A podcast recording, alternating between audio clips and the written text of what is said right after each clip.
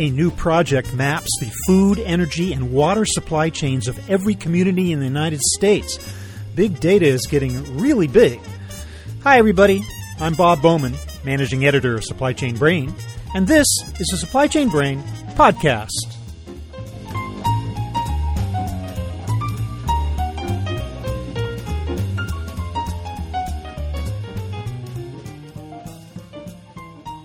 Ben Ruddell is an associate professor in the School of Informatics, Computing, and Cyber Systems at Northern Arizona University. He's the leader of a team of engineers and data scientists who have put together a map showing the sources of every U.S. community's food, oil, gasoline, natural gas, electricity, and water. And it's all available for public viewing through the website known as FewView. Today I'm speaking with both Ruddell and Richard Rushforth, lead research scientist on the FEWSION Project. They'll talk about how this immense initiative came to be, how they tapped multiple data sources to assemble the map, and its many potential uses.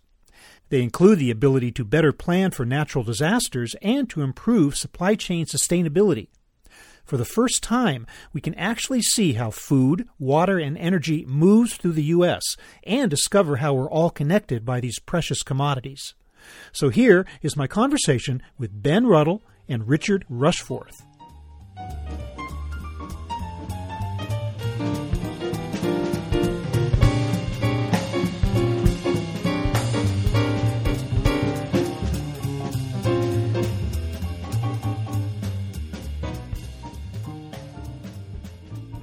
Ben Ruddell, welcome to the show. Thanks, Bob. It's great to be here.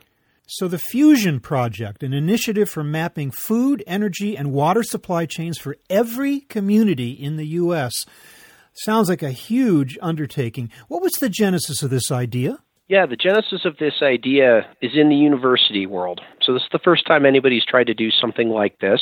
What we were looking at about five years ago was an answer to the question of how can we map all the connections in the U.S. economy and ecosystem. How can we describe those as a network? And how do we apply our statistics and our science to understand the structure of that system, its vulnerability and resilience, and also sustainability issues like water footprints or greenhouse gas footprints in the economy? That's where it came from. And then we applied for funding from the National Science Foundation, which was awarded. That's federal basic research money that went to Northern Arizona University and a team of partners around the country to really pull this off. And it is a big effort. We are using a variety of public information sources that are taxpayer funded, along with some of our own academic sources and work, to build this complete map of that system in the United States in the community context. Did you have any previous examples of similar initiative that on which to draw, or was this really a first ever thing? You guys really was blazing a new trail. Well, so we always, as the saying goes, stand on the shoulders of giants. There has been a lot of work in the supply chain management and analysis world in recent decades. Lots of work in logistics, lots of work on network science and network theory. Some of that came out of the World Wide Web in the late 90s. We started to, in the late 90s, have for the first time data available to describe the social networks that we live in, the economic networks. And so, if you have the data and the computing power, it creates the ability to dream big and start talking about what if we map out this whole system for the first time. And that was really the trigger. A lot of these ideas old and they're built on a foundation of work over many decades, but it's that availability of the computing power and the data uh, that is new and that allows us to tackle this kind of ambitious project. The computing power I get, the data from social media and the like, I understand that, but that doesn't necessarily give you information on physical movements within the supply chain. Where do you get that stuff? Yeah, so I'll answer this and then I'll hand it over to Richard, who may have a different and better answer. This information is commodity flow data. It's storage and stockpile data, it's infrastructure data, and it comes from dozens of different sources. And most of those sources are federal agencies that are responsible for collecting statistics in different parts of the economy or regarding our transportation system. The magic that we do here is in pulling all those different sources, doing data fusion on it to create a pile of data which is hundreds of gigabytes, hundreds of terabytes even, and it comes from many sources, and we have to harmonize that. You have to bring it together in a cohesive database where all those different sources and pieces of information talk to each other. Let me bring in Richard Rushforth here. He's the lead research scientist on the FEWSION project. Richard, could you chime in on that question about how you got access to the data, what your inputs were?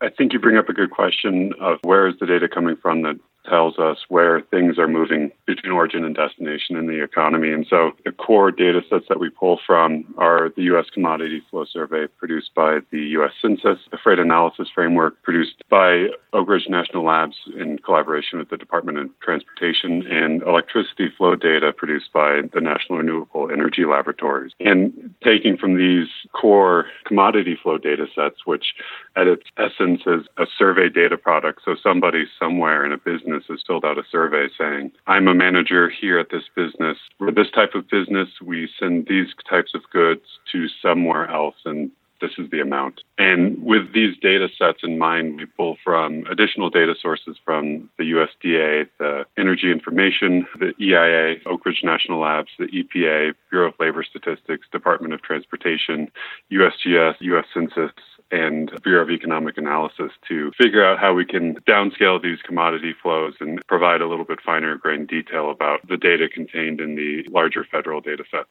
How long did you expect in this initiative to take to digest all that data and turn it into usable information that would create this map? It's been a multi year process. For each of the data sets that we pull in, we definitely have to do a, a, deep dive into how the data was constructed, what data is contained within the data set, and what are the potential other data sets that could be related to it produced by other federal agencies. So it's definitely a multi year endeavor. the raw commodity flow survey data, and much of that raw data collected by government statisticians, is pretty sensitive. It's very private. It tells you a lot about your business and your business supply chains. And so what the federal government does is they aggregate that data and they scale it up so that we don't know anything about your individual personal supply chain or your business's supply chain. But what we do know is something different and really valuable, which is we know what the sum total of all of your community's businesses and individuals' supply chains look like. So we're working at a different scale than your typical business supply chain manager would work at. We're working at the scale of the community.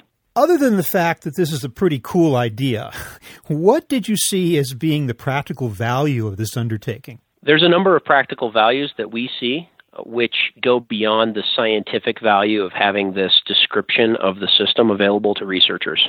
So, the first and most important is emergency management.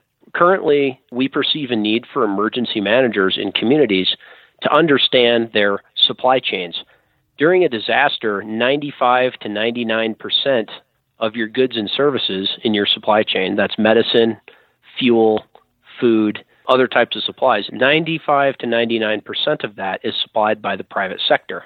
The government just doesn't have the ability to kick in that much supply that quickly.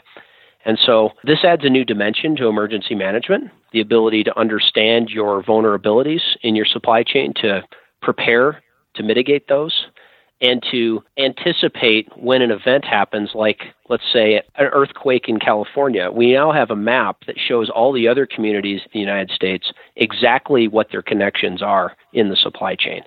And so they can adapt that way. Another practical use is in the sustainability world. So if you have a city sustainability manager and they want to know what their city's greenhouse gas footprints look like or their water footprints, we can tell you that now, and we couldn't before the launch of this tool set and database. Or if someone wants to know where's my food coming from, is it locally sourced or not? How much of it's locally sourced? We can now talk about that in a data driven way for every community in the United States. We also anticipate that this will be very useful for teachers and just for the general public because we're providing this information through a public web interface called FewView, and that interface allows you to click in there and actually see for yourself what your community's supply chains look like. And it's accessible for uh, just about any American at almost any level of education. You'll be able to see that with your eyes. And we think that showing people those hidden connections is very practical because it shows you exactly how you are connected to others in the world through the economy. It makes those hidden connections very visible to you And I think that really just changes your whole perception of your place in the world when you understand how you're connected in a really specific way. Do you see any application of use to the commercial community, to the business community too, as companies look to forge the most efficient supply chains they possibly can, to be able to look at this map and to see where the most activity is and how they might work with that? I mean, is there a possible use there? Yeah, so at the tactical level, Bob, meaning purchasing decisions and individual business decisions, that's not really where our tool's sweet spot is businesses already have a lot more information than we do about their operations. But at a strategic level, this tool is really useful and important because it allows you to go and look and see where are the hubs of supply, where are the vulnerabilities or risks in the system. How can I locate a business if I'm trying to invest capital in a major operation somewhere? How can I locate that in a way that is intelligent and that establishes the right connections and that balances those connections so that they are durable and resilient and not super vulnerable to any sort of event like an earthquake. So, strategy, yes, I think it's very relevant for that, especially for medium to large businesses.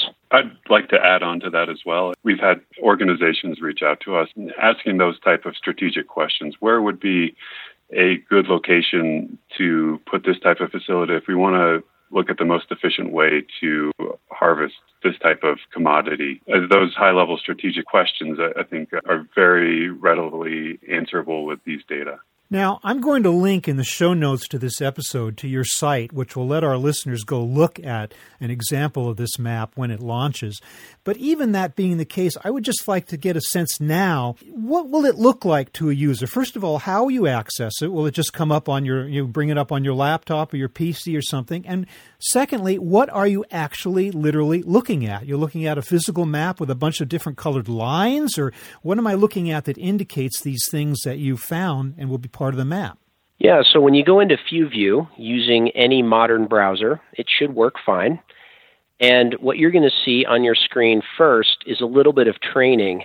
It's going to show you a selection of scenarios, which are science art and science communication.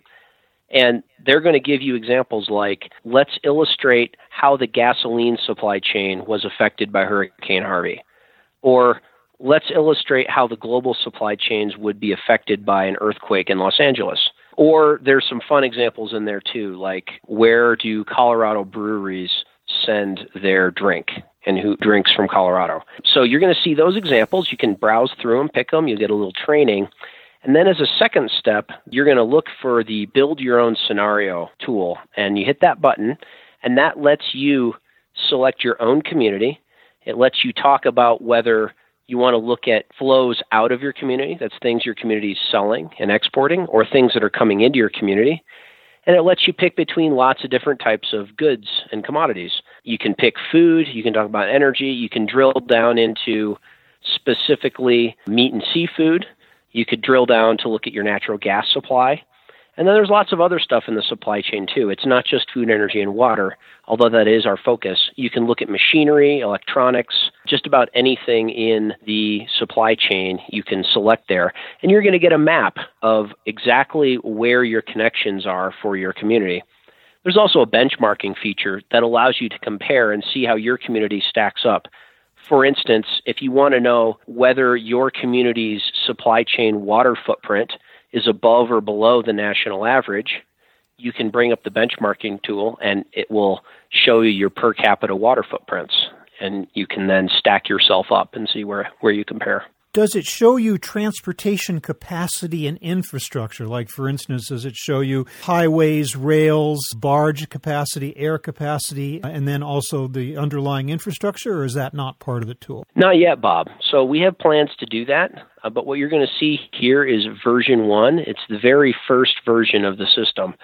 So it's on our roadmap, but we don't have that routing and mode of transit information or infrastructure capacity displayed in the current FewView tool. We do have a lot of that data, so if anybody's interested in working with us, give us a call and we can dig into that, but it's not in the public system yet.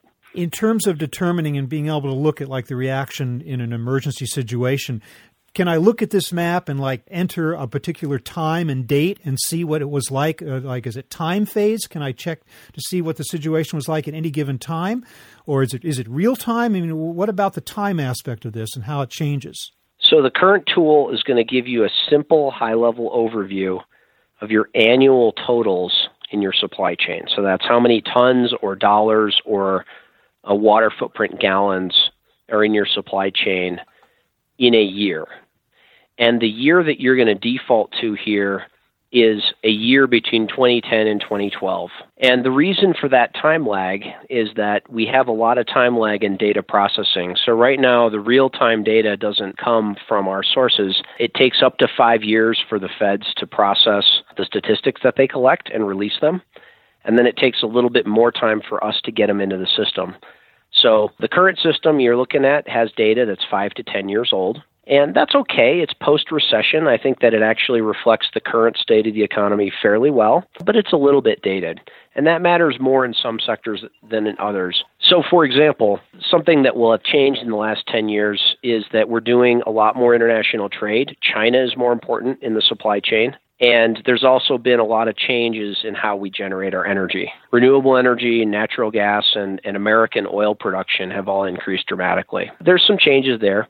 Now, let me talk about where we're going. The next version of the system is going to have a time history back to roughly 1950. And so that's going to let you see how things change over time. But I can't talk too much about that yet because we are working on that presently and haven't released it yet. Do you hope and plan to close the gap regarding the timeliness of the data to make it more recent than five years? Yes. The source data sets that we pull from, for example, the commodity flow survey, it's produced every five years. Years ending two and seven are the time coverage for those data sets. Once the 2017 commodity flow survey is published by the U.S. Census, there's going to be a lot of work to put into understanding that data, ingesting it, uh, seeing what the major differences are between 2012 and 2017. I think the latest timeline on publication of that data is going to be later this year. There has been some setbacks on timelines, but it should be later this year that we have the next data set that we can start playing around with and analyzing and getting into FewView. Have you secured the necessary funding going forward, whether from the National Science Foundation or other sources? Because this is obviously going to be a continuing source of cost as you make the model available and develop it, correct? We have not secured that funding yet. That's a great question, and we are currently looking for those partners. Both partners who'd be able to provide us with richer and more timely data, and also partners who are able to help us with the cost of operating the system and generating the products. Well, it will certainly be interesting to see how this develops over the years. It sounds like a fantastically valuable tool and something that might actually change our perceptions of the way that we move products and goods in this country. But we'll definitely be looking forward to that. And as I said, I'll include in the show notes to this episode more information for our listeners to go to your site, the FEWSION site, and also see the uh, FewView map. But in the meantime, Ben Ruddell, I want to thank you very much for being with us to explain what you guys have been doing over there at Northern Arizona University. Thanks for being with us. Thank you, Bob. And Richard Rushforth, thank you also for being with us. Thank you very much, Bob. This has been a great conversation.